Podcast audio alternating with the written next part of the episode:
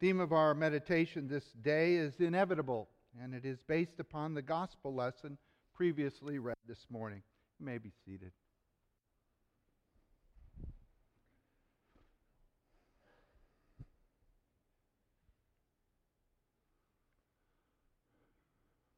Dear Christian friends, I really, really like Christmas movies. I like Christmas movies because they all seem to have a happy ending. I mean, I, I, just love It's a Wonderful Life with Jimmy Stewart and Donna Reed, guy who feels as though his life has basically been worthless and really never mounted to much of anything. And yet at the end, we've got this man who realizes how many friends and what impact he made in their life, and people are singing. It's a great end course, we've got the insanity of Christmas vacation with Chevy Chase, guy who wants that perfect Christmas for his family, and everything just absolutely falls apart. But then in the end, there he is, hugging his wife, and just everything seems to be peaceful and wonderful. I also like White Christmas because I like Bing Crosby and Danny Kaye and Vera-Ellen and Rosemary Clooney. I mean, you got this old general, you know, he makes a bad investment in some kind of inn. Nobody's coming because there's no snow. It's just worthless. There's Bing and Danny and the girls making a big show, and oh, it's wonderful. And the reunion of his soldiers coming back, and then it snows, and we have this white Christmas. What a great ending Irving Berlin's song were just too great. Of course, at Christmas, we've had another wonderful story, haven't we? I mean, we've got this ups and downs, but we've got Mary, who is told that she's going to be the mother of the Christ. We've got Mary going off to her cousin Elizabeth and Elizabeth is just thrilled to death that she's there. The babe leaps in her womb. I mean, holy smokes, what a great story. And then we got the little downtime because her betrothed husband, Joseph, says, You know, I'm just not buying the story that you're pregnant by the Holy Spirit. I'm just not going to go with that. But of course, then we've got the dream Everything's wonderful. He now takes Mary. They off they go to, to Bethlehem during that hard trip. But then on Christmas, what do we have? We got the angelic chorus, we got the shepherds, everybody's going out, even though the baby is in some trough. wow, we just went out Christmas Eve, Christmas Day. What a wonderful ending! Clang! Now comes this text, which just seems to be a real downer. You've got the wise men who came, gave the gifts gold, frankincense, and myrrh.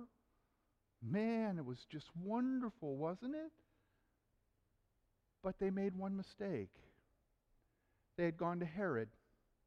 They had the star, but they couldn't figure out where, where, where was this child born. They go to Herod. Herod, of course, is just an absolute brutal, paranoid idiot. Okay? And he says to them, Well, I don't know where, but the scribes finally come up with it and they say, It's Bethlehem. And Herod says to the wise men, Hey, guys, go. Once you find him, come back, tell me, I'm going to go worship him. Of course, the wise men are warned, Don't do it. And they leave. And we're told then that Joseph is warned in a dream take the child, and boom, out they go to Egypt. And yet Herod comes and murders all the male children under the age of two. What a happy go lucky text that is. Huh? And yet it was inevitable. Because we can see from the prophecies we know how it started, of course, Adam and Eve. You know, they, they thought they could be like God and they get tossed out. We know God doesn't say to them, Hey, I'm washing my hands of you. I'm going to start all over. What does God say to them? He promises them. Promises them a Messiah. Promises them one who's going to crush the head of the very one that had brought this temptation to them, the head of Satan. But he's also going to die who does the crushing. I mean, the virgin birth is prophesied, Bethlehem is prophesied, the wise men are prophesied. All of this is before us. Jesus going to Egypt, out of Egypt, I've called my son. The very destruction and killing of those male children, prophesied. All of these things were prophesied. It was inevitable. Now, we don't know when those people was all going to happen. That wasn't something that they knew the date specific, but it was going to happen. And sometimes there are prophecies that we really, really like. And some of them we don't. Some of them are rather harsh, especially when there are prophecies about punishments, prophecies of sorrow, sadness. And yet, all of that is there. All of that was laid out for us this day. It was inevitable.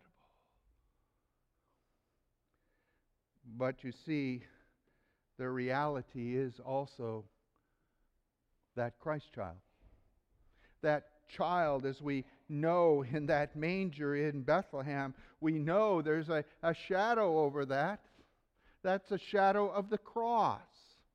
It is the shadow of the cross that that child placed in that manger, born, was also coming here to die. And when our Lord Jesus Christ died, it was inevitable. It's right there in Isaiah 53. It just leaps off the page to us. And you and I, we talk about it being good, and yet the world says, good. He was placed on a cross. It was his throne. Certainly wasn't the throne of Herod, wasn't the throne that David would sit upon or Solomon, but it was a throne. And we all know that he had a crown not of jewels and gems, but of thorns. And there he was impaled on that cross. And people of this world say, You call that good? This man was beaten, beaten, beaten, beaten. And you call that good? What kind of people are you? And he was on that cross and they spit upon him. They mocked him. They laughed at him. And you people call that good? Who are you? We are Christians. We are followers of Jesus Christ. And yes, just as we knew and rejoiced and celebrated his birth, yes, we are so thankful that he came. The Word became flesh, the Word dwelt among us. And yes, we were warmed in our hearts when our Lord Jesus Christ came into this world but we know full well why he came. It wasn't to sit on a throne like Herod or David. It wasn't to somehow be this great world peacemaker.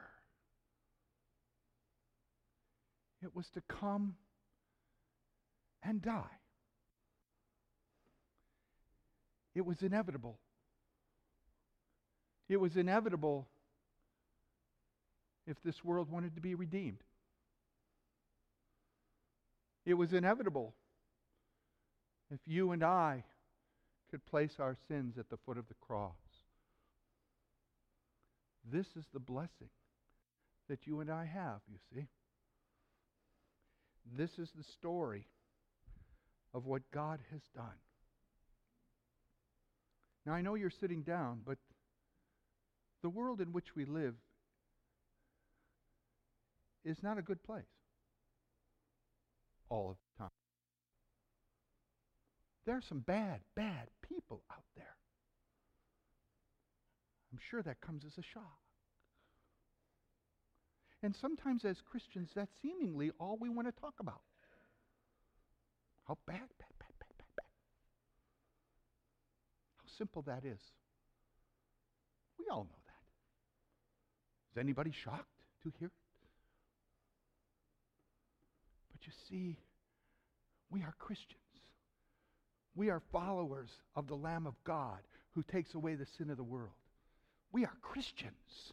We know that the Lamb of God who took away the sins of the world took away those sins on the cross. But yes, we call Good Friday good, but we know Easter is not far behind. And yes, Easter was there. Come on in. Come on in. Take a look around. He's not here. And there's a reason he's not here because he got up and he walked out of here. And he's alive. And we know he went into that locked room and he brought peace. And he brings peace to us.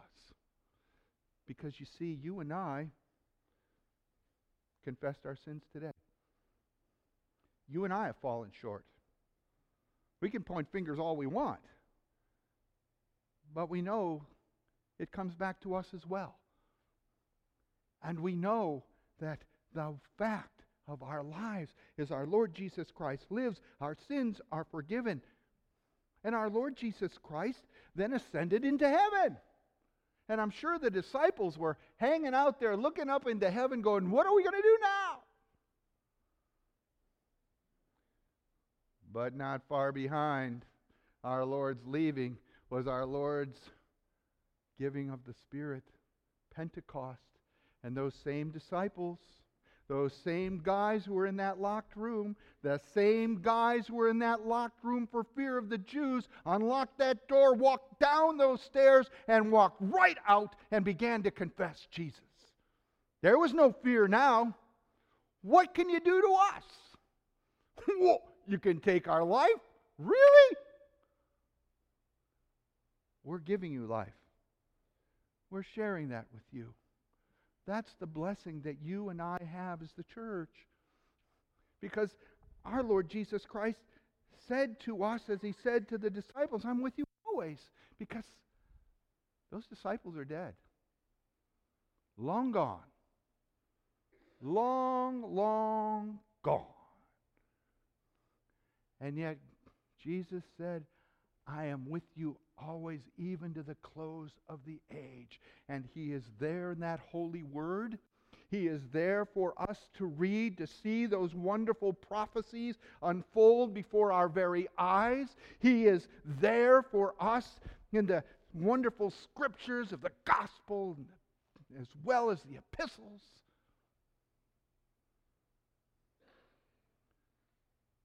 Take and eat.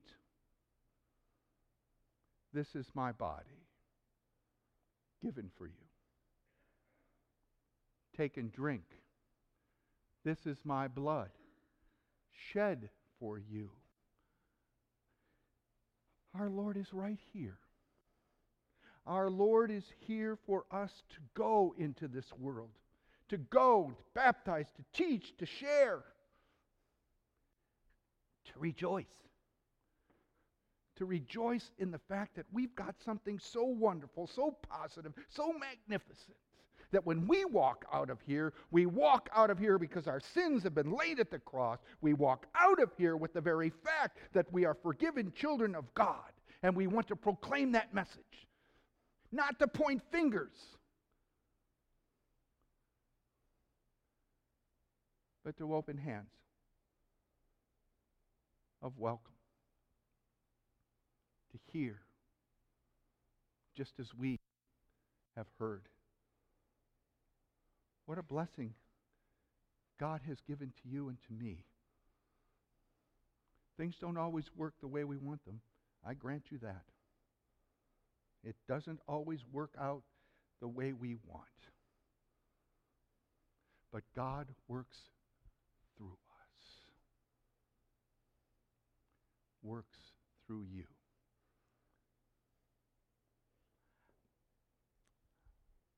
I just love Christmas movies. They're just so wonderful because they always seem to have a happy ending.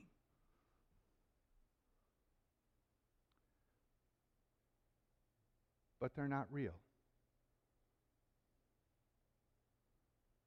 But Christ's birth is real. Christ's life is real. Christ's death is real. Christ's resurrection is real. Your forgiveness is real. Your redemption is real. The sacrament is real. And that you see, by God's grace, by God's mercy, you have a faith in our Lord and Savior Jesus Christ, and that's real. And through that faith, it's inevitable that you will have a place in heaven because that's what God has promised to all who walk with Him. So, enjoy your walk. Enjoy living the reality. The reality of a world that's certainly not perfect by any stretch of the imagination. But we have come to proclaim the perfect one, our Lord Jesus Christ, crucified and risen. So, I hope you continue to have a blessed and Merry Christmas, and I hope that you will have an absolutely fantastic 2020. Because the reality of Christ is right here and right there when you walk with Him. God bless you. Amen. Would you please rise?